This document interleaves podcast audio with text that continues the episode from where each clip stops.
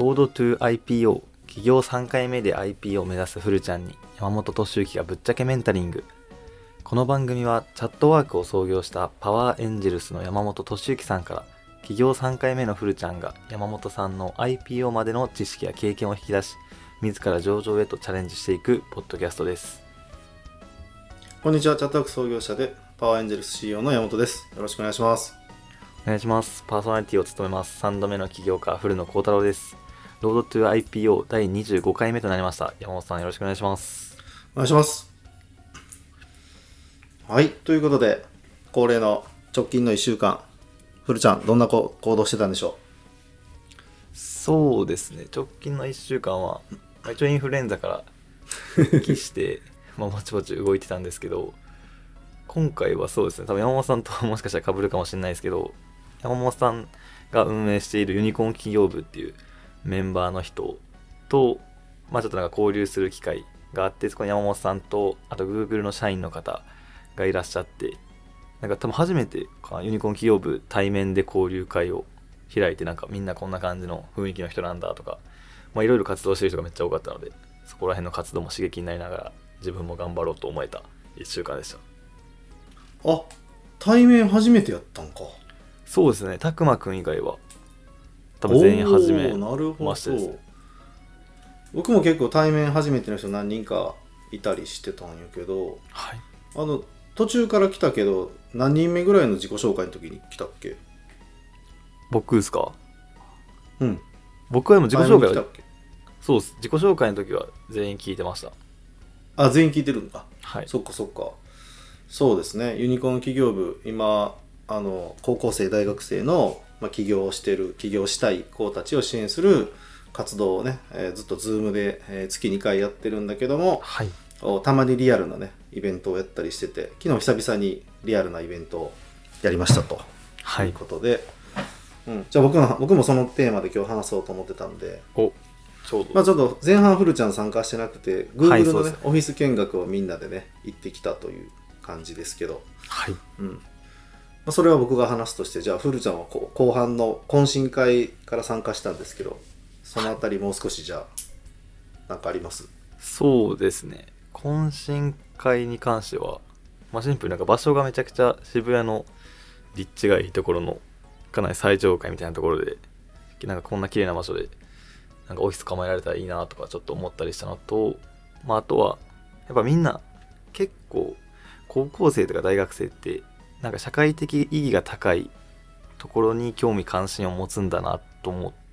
ていうのを結構感じてなんか僕はどちらかというとちょっとビジネス寄りな思考になりつつあるのでなんかそういう社会的意義の高いなんか教育キャリア教育とかそういうところににもなんかちょっと関心が芽生えた気がしました。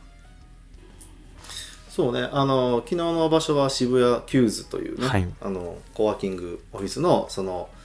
僕がその VIP 的な、なんてコモンズっていう方のなんかメンバーになってるんで、そこでその、お場所の奥にある会場でちょっと、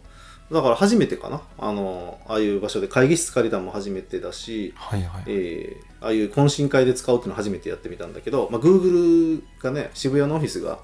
ストリームっていう真隣のビルだったんではいあこれ近いんじゃないかなと思ってたら本当にあの徒歩23分ぐらいの距離に繋がってて歩道橋で繋がってるっていう感じで行けたんで、あのバッチリの懇親会の会場やったなっていうふうに思ってましたね。はい。で社会的意義の高いそうだね。やっぱり高校生大学生多いけどねめちゃくちゃ。そう社会貢献第一みたいな。僕からしたらね本当当時の高校生大学生だった僕からしたら考えられないねその志の高さというか、うん、確かに。感じだよねそうですね。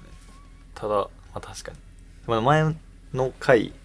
なんか社会起業家についての回でも、ポッドキャストでも触れたんですけどやっぱなんか継続するのはなんかモチベーション的にもビジネスのお金的にも結構難しそうなところではあるなっていうのは結構感じました話を聞いて。そうねやっぱりね継続するにはお金がついてどうしてもついて回ってくるんでマネタイズの部分もしっかりね考える必要はあるんだろうなと思いながら、まあでも何か新しくやってみるっていうのは大切なことなんで、はい、ねまずやりながらやっぱりお金必要だよねって絶対なってくるんで、まあ、それでいいのかなと思思ったりしてるけどね。おおなるほどです。確かに。うん。ありがとうございます。そうですね。それで山本さんの僕はちょっと参加できなかったんですけど Google のなんかいろんなオフィスを回ったところのなんか感想とかだったりしますか？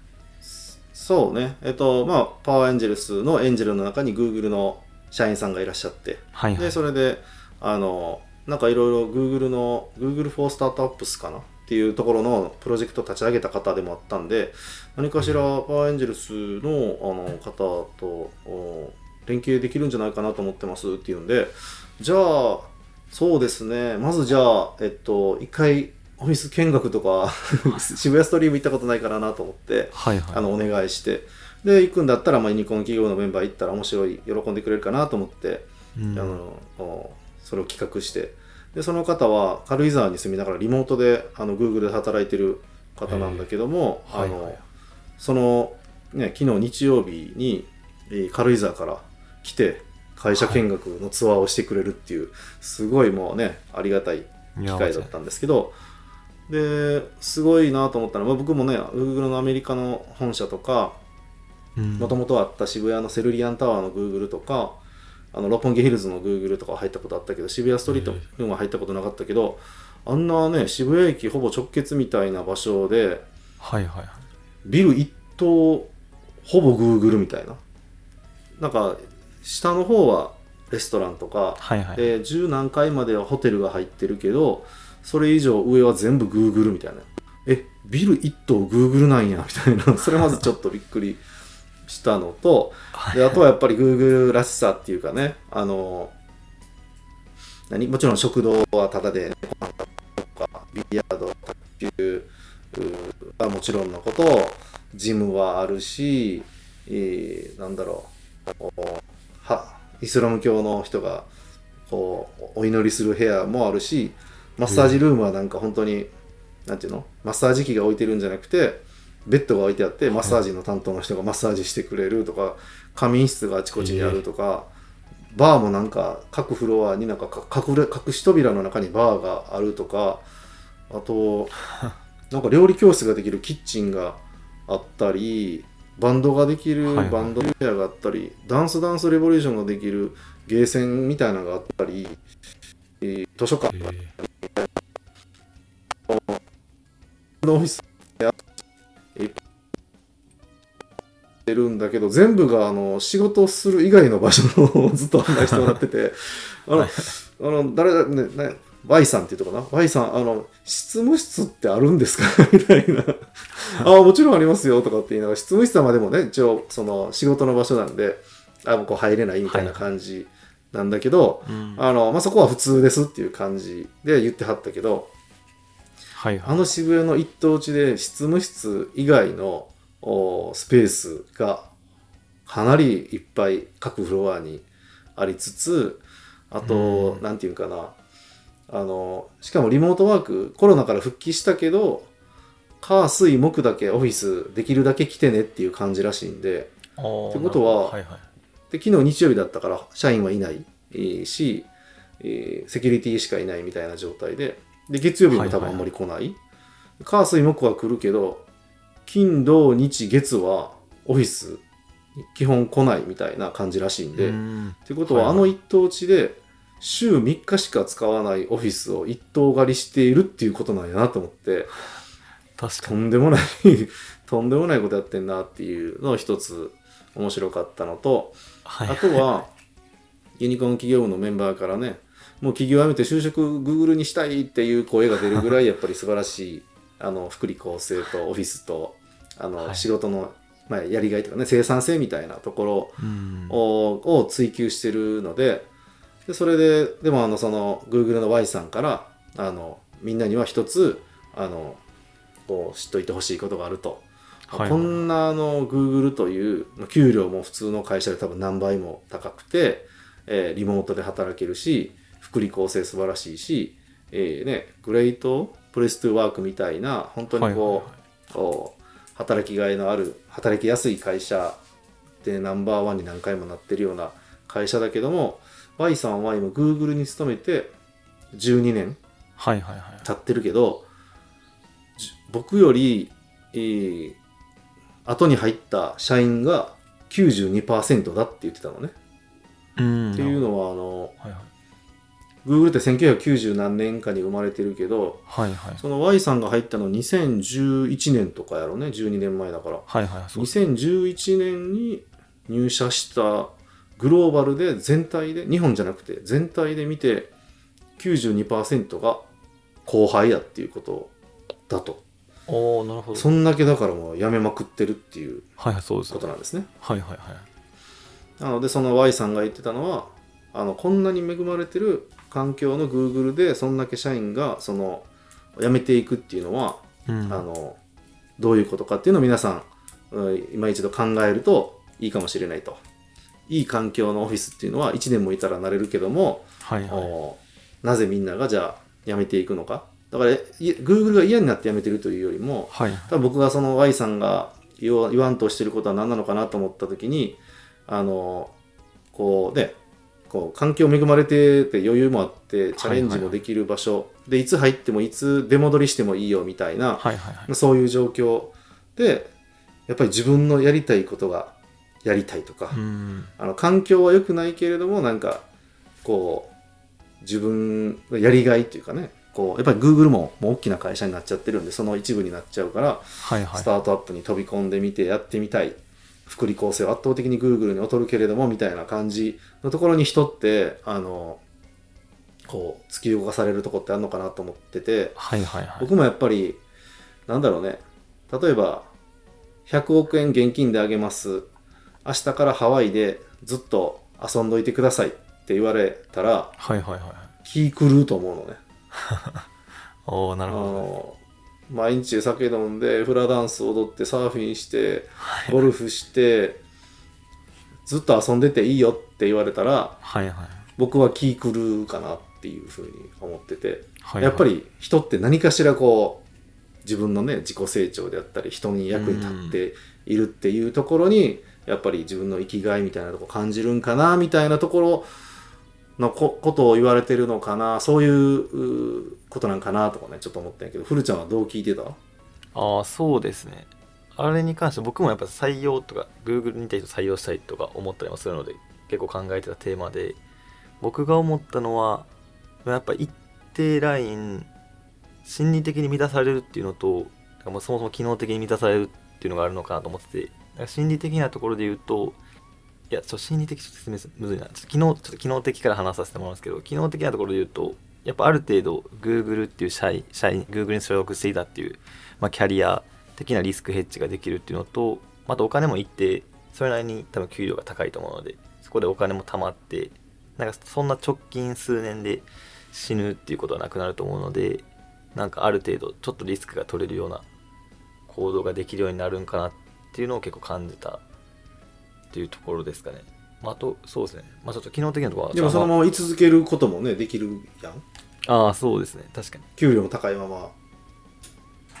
確かに。それで言うとそうですね。でも辞める3年でみんな大体辞めるって言って確かに。そうです。それで言うとやっぱ一定心理的に満たされるっていうのが大きいのかなと思ってなんかある程度その自己自分のキャリアとか自分のお金とかが満たされるとやっぱもうちょっと思考が外に向いてくるのかなと思ってなんか例えば自分で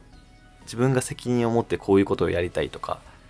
になってくるとやっぱもうちょっとなんかよりビジョンを追いかけてるようなスタートアップに入るとかスタートアップを創業するとか、まあ、ちっちゃい会社で結構重役に就くとかなんかそういうちょっと自分がこういうことをしてるんだっていうなんかそういうような欲求を求めるのかなっていなるほど。うのをちょっと感じましたえっと、僕のその知り合いの方が Google であの社員やっててで日本を代表するような大企業にこう来ないかって言われて転職しようとして、でその方がもらってた給料がその大企業の社長より給料が高いっていうところでだからやっぱさすがに社長より高い給料で、ね入ってもらうわけにいかないからあの給料下げ下がるわけね。下がるしでやっぱり福利厚生的なところで言うとそのすごいいっぱい Google ってねあのうちの親は Google で働いてるんだって言うといやお前の父ちゃんすげえなとかねなるし、はいはいはい。え家族を集めこう呼んだようなイベントとかでイベントとかって楽しいから家族からも Google 辞めること猛反対されたけど、うん。その人もあの日本の大企業おに転職してでいろいろ条件悪くなるけどおやっぱり今まで自分がグローバルで経験してきたことをこの日本の大企業を立て直すって言ったらおかしいけどおいう気持ちで飛び込んだんですみたいな話をされてたりもしたんで、あはいはい。そういう風になるんやなみたいな面白いなと思って聞いてたけどね。確かに。そうです。まあ僕もスタートアップ今後やる身としてはやっぱり給料も落ちるし福利厚生も落ちるけどそれでも何か引きつけられるもの例えばまあビジョンとか自分経営者としての魅力とかがあった方あった方がとかないとそういうまあ超優秀企業からは引っ張ってこれないんだなとかもうちょっとめっちゃ参考になりながら聞いてましたなるほど。そうですねはい。はいじゃあちょっとテーマに入っていきますか。そうですねちょっと今回 Google トークが長くなってしまったんですけど 今回のテーマは結構まあみんな気になってるかなと思うまあ僕自身もかなり気になってるところで起業家時代の山本さんの一日の過ごし方を聞きたくて、まあ、もうちょっと具体的なところで言うと実際にどれぐらいの時間働いてる週でどれぐらい働いてるとか,、まあ、なんか社長ってどういう仕事内容してるかあんま見えなかったりするんでなんかどういう仕事内容をしてるのかっていうのを聞きたいです。で多分時期によってちょっと違う気がしたので初めの創業初期みたいなところと、まあ、ある程度スモールビジネスで安定されてる時っていうのと、まあ、スタートアップチャットワークを立ち上げてからの時期、まあ、そこ多分シリコンバレーとかなり重なってると思うんですけどここのなんか3つ創業スモールビジネススタートアップっていうところをうまく分けながらお話聞いていいければなと思ってます。そうやね創業期、うん。はい。まあ、僕大学生ぐらいからね創業してやってるけれどもはい。もう創業の時は本当に逆にネットビジネスがもう楽しくて仕方がないっていう感じだったんで、はい。空いてる時間はあの基本仕事するっていう感じでやってたかなと思うんで、はい、うん、まあでも大学生だったりするんでその学校行ったりとかあとはその、えー留学してた時は語学学校行ったりとか、まあ、語学学校行ってたりするのでやっぱりね友達とかと遊んだりすることもあったりするけどそれ以外もう帰ってきたらもうこうもうビジネスがやりたくて仕方がないっていう感じだったんではいはい。逆にね大学生としてもっといろいろなこと経験したり遊んだりした方が良かったんじゃないかなって思ったりするぐらいちょっとあのビジネスが楽しすぎてビジネスに狂ってたかなっていう感じかな。おおなるほどです、うん、なのでなんか、まあ、よく言うその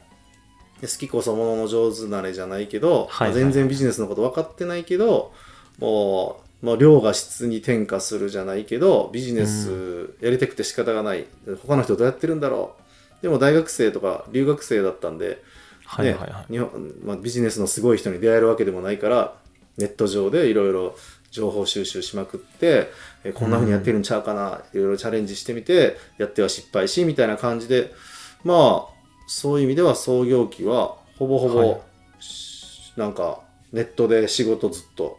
やってた感じ？人に会うっていうのはねどどんな人に会っていいか分かんないし、周りの同年代では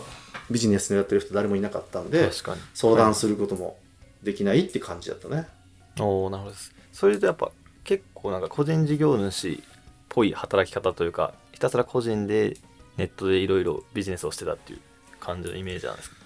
その当時は、えー基本個人事業主でやっていてでも、はい。あのカスタマーサポートとかあとその時はちょっとバナー作成とかのデザインの仕事とかも受けたりしてたからそういうのはデザイナーに注文取れたら発注してデザイン作ってもらって納品するみたいな、まあ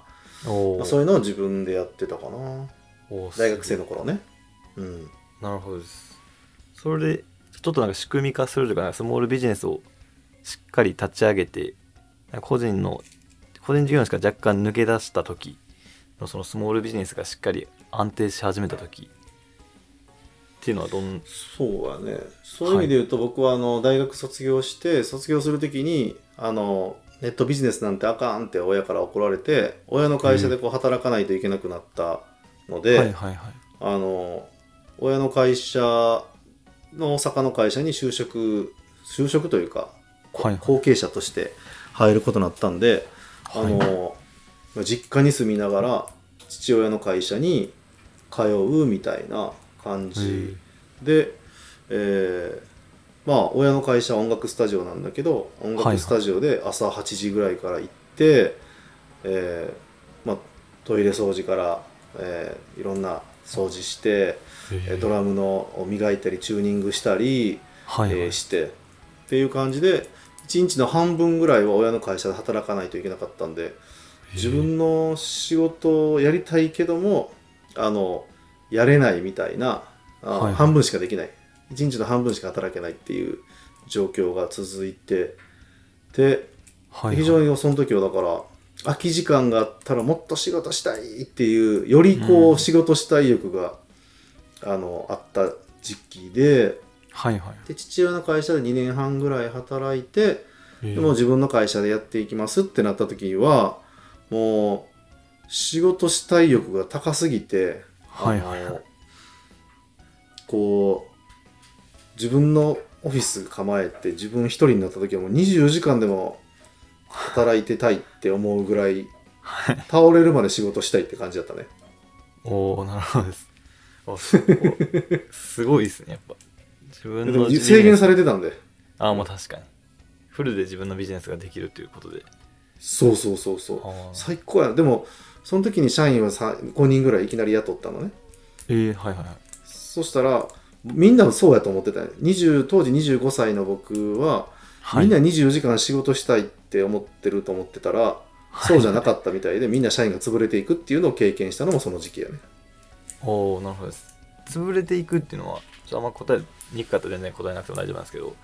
そのやシンプルにやめていくもしくはなんか不満を言うみたいな。突然会社に来なくなるとか、えーまあ、頭痛いとかお腹痛いとか僕からしたら何を言ってるのか理解できないみたい。なこんな仕事がで できることが幸せなのに何を言ってるんだろうっていうのがちょっと当時は理解不能やったけど。でもその時もまだ本当にオフィスにこもってデスクワークばっかりしてたんだけど、はいはい。そこからちょっと時間の使い方が変わってきてあの、はいはい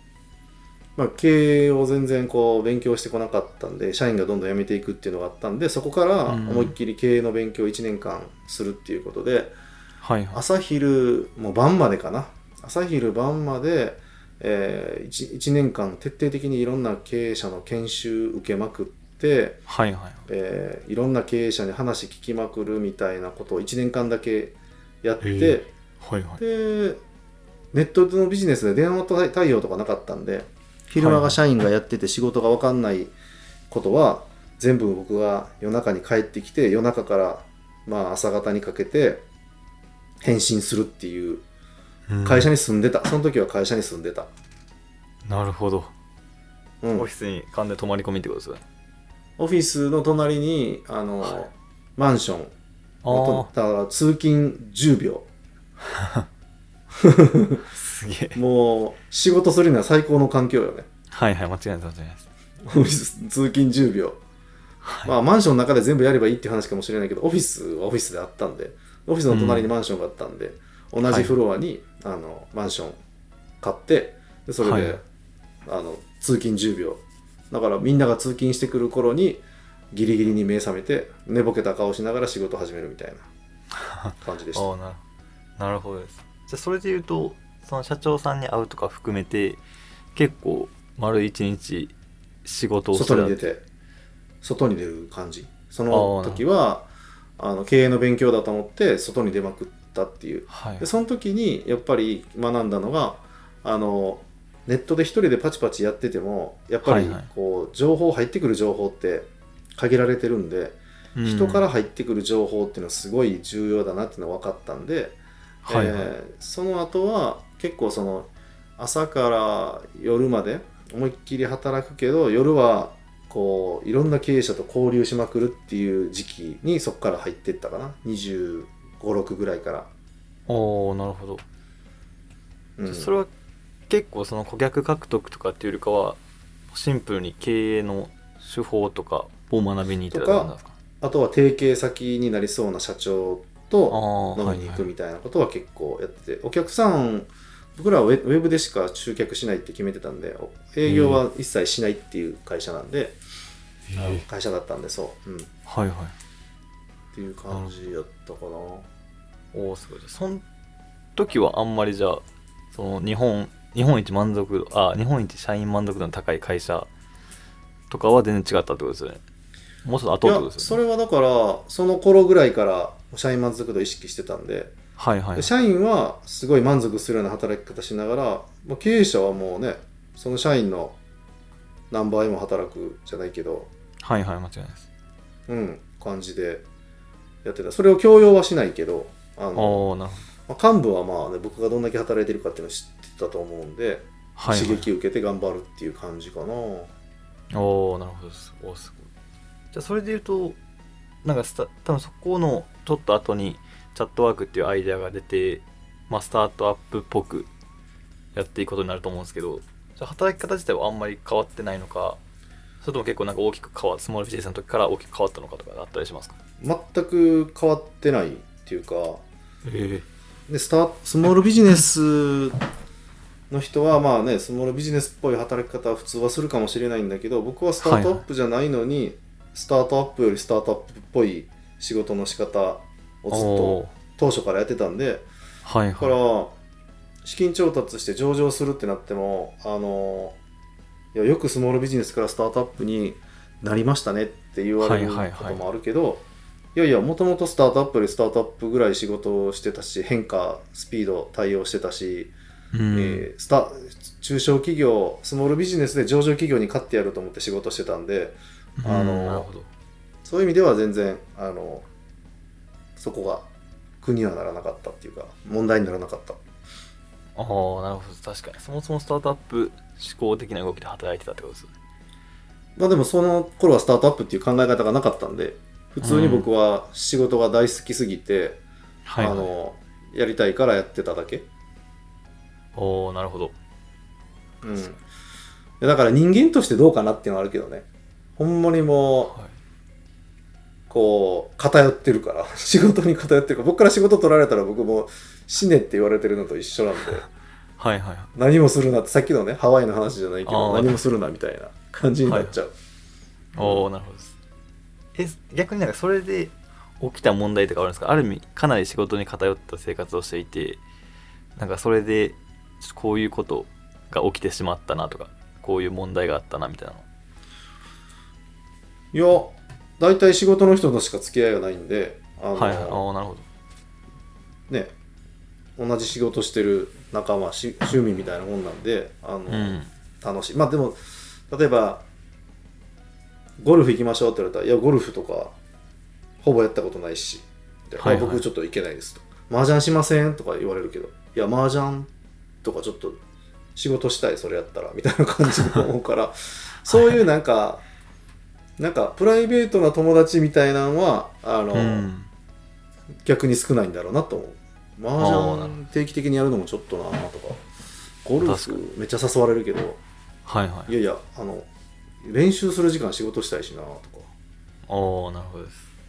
まあ確かに経営においては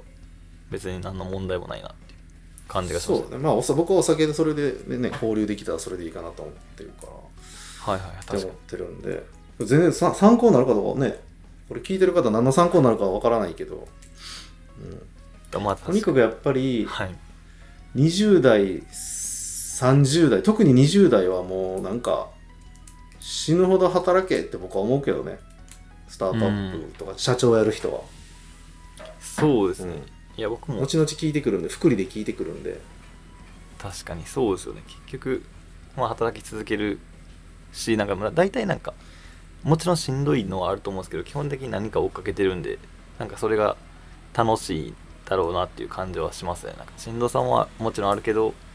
なんかまあ夢中っていう感じがそうね、なんか周りの経営者とか見てても多い印象です。シリコンバレーにいた時はもうむちゃくちゃやったね。もうさらに。その日本とアはい。メリカの会社を両方経営しながら時差がありながら片方英語でやらなあかんし片方日本語でやるし、えーそして上場を目指すしみたいな感じだったんで確シリコンバレーしかもその定期的に日本帰ってきては時差ボケと戦いながらだったんで5年間のシリコンバレーは本当に修行やったね。うん。なるほど。その時の、まあ多分ずっと働いてたと思うんですけど仕事内容っていうのはなんかどういうことをしてたんですか？大体どこに大きく時間を割いてたとかってあったりするんですか？あのもともとやっぱり20代前半とか半ばぐらいまでは、はい。り自分でウェブサイトのねあのこう文章を考えたりカスタマーサポートまでちょっと自分でやらないといけない時があったけど、どんどんね任せていってで、えーあとはそのまあ僕は大体ビジネスアイデアとか企画するうん新規事業とか僕が立ち上げてであとはもうはいはい。デザイナーエンジニアにこうしてくれああしてくれみたいな、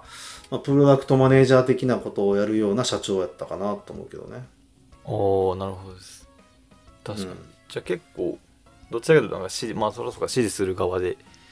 うまくいろんなこと回せたって。結構プロダクトに突っ込んでいくタイプだったんででもやっぱはいり規模が大きくなってきたら、あのね PR とか外部との商談とかおお、ねうん。相手の大きな会社との商談とか、うん、そういうのが増えてくるんでプロダクトの細かいところまで目がいかなくなるから大枠なところだけ、えー指示しながらプロダクトマネージャーとややっていくみたいな感じだったかな。おおなるほどです。えそれって結構山本さん自身がなんかコードかけるわけじゃないじゃないですか。そこはどういうふうに入り込んでいくんですか？ねエンジニア視点というかはユーザー視点でどうするべきかみたいな、やっぱり社長自らが一番自社のプロダクトを愛してるみたいな感じなんで、うなるほど。はい、はい、あのどのエンジニアよりどのデザイナーより一番最初におかしな点に気づいて指摘してた。あねー。毎日5件10件はここおかしいぞとここもっとこうせなあかんとかっていうのは気づいてしまうっていうかここ1ピクセルずれてるんちゃうとかはいはい。あのチャットワークがちょっとダウンしてる繋がらへんぞっていうやつはあのすぐ僕が一番使ってるからあのすぐ気づいたらちょっと落ちてるんちゃうかみたいなのをこうやったりとか。おお、うん。すげえ。でこういう風に改善しないとユーザー使えないぞみたいなユーザビリティとか UX みたいなところもめちゃくちゃ言ってたね。毎日言いまくってたね。おおすごいですね。そんだけ大きい規模になってもやっぱプロダクトはしっかり見続けるんですね、あのみんな iPhone ユーザーだったんで Android ユーザー少なかったからエンジニアも iPhone いっぱい使ってたんで僕はい一人で Android の端末5個ぐらい買って、もうへ10分おきに Android の違う端末であの、はい。チャットを返事してこの Android の端末やったらこういうエラーが出るぞとかって言って僕が言ってたんで。本当は社長の仕事じゃないかもしれへんねんけどそれぐらいプロダクトにあのぶっ込んでたかな。おおなるほど。まあ確かにプロダクトの会社であるからこそ確かに一番コアなところに社長がリソース割いてるのは確かになんか納得感あるなっていうのをちょっと感じましたねうん、そうですね。なので、そうやな。とにかく、まあ、ね、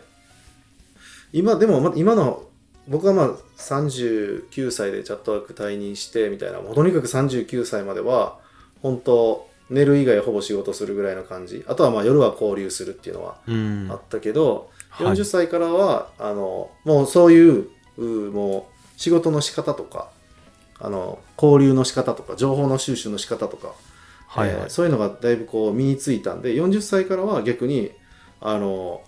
なんていうかな考える時間はもっとちゃんと持たないといけないなっていうのはやっぱり思うようになってもう考えるが考える時間がないぐらい仕事をしてたら逆に良くないなっていうのもあるんで、はい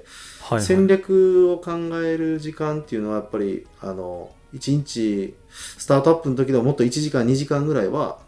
こうこう一人で考える時間を作った方があの今だったらあのそういうふうにするかなって思うかな。うんなるほどそれは、まあ、量を取るのは量を確保するのは前提だけどちょっと質を上げるために12時間戦略を練るみたいなイメージ。そうそうそうそう。ああなるほど。とにかくがむしゃらにやっててもなんかあのハムスターが同じねよくこのくるくるくるくる回ってるみたいな感じになってて、前進んでませんよみたいになっても意味がないんでやっぱりうん俯瞰してみて、えーどういう方向性に進んでいくべきかみたいな戦略はやっぱり日々、えー考える時間っていうのは意識的に設けるのがいいだろうなと思ったりしてますね。ああなるほど。です確かに。一定絶対量が必要な上でそういう戦略練る時間とかも取って皆さん。まあまた若手起業家が聞いていただいてると思うのでそういう風に経営していっていただければと思います。はい。じゃあそろそろお時間近づいてきたので終わりに入ります。ロードトゥ IPO 企業3回目で IPO を目指すフルちゃんに山本敏之がぶっちゃけメンタリング。ここまで聞いていただきありがとうございます。ロードトゥ IPO をまた聞きたいと思っていただけた方はこのチャンネルのフォローをして隣にあるベルのマークをクリックしてください。それではまた来週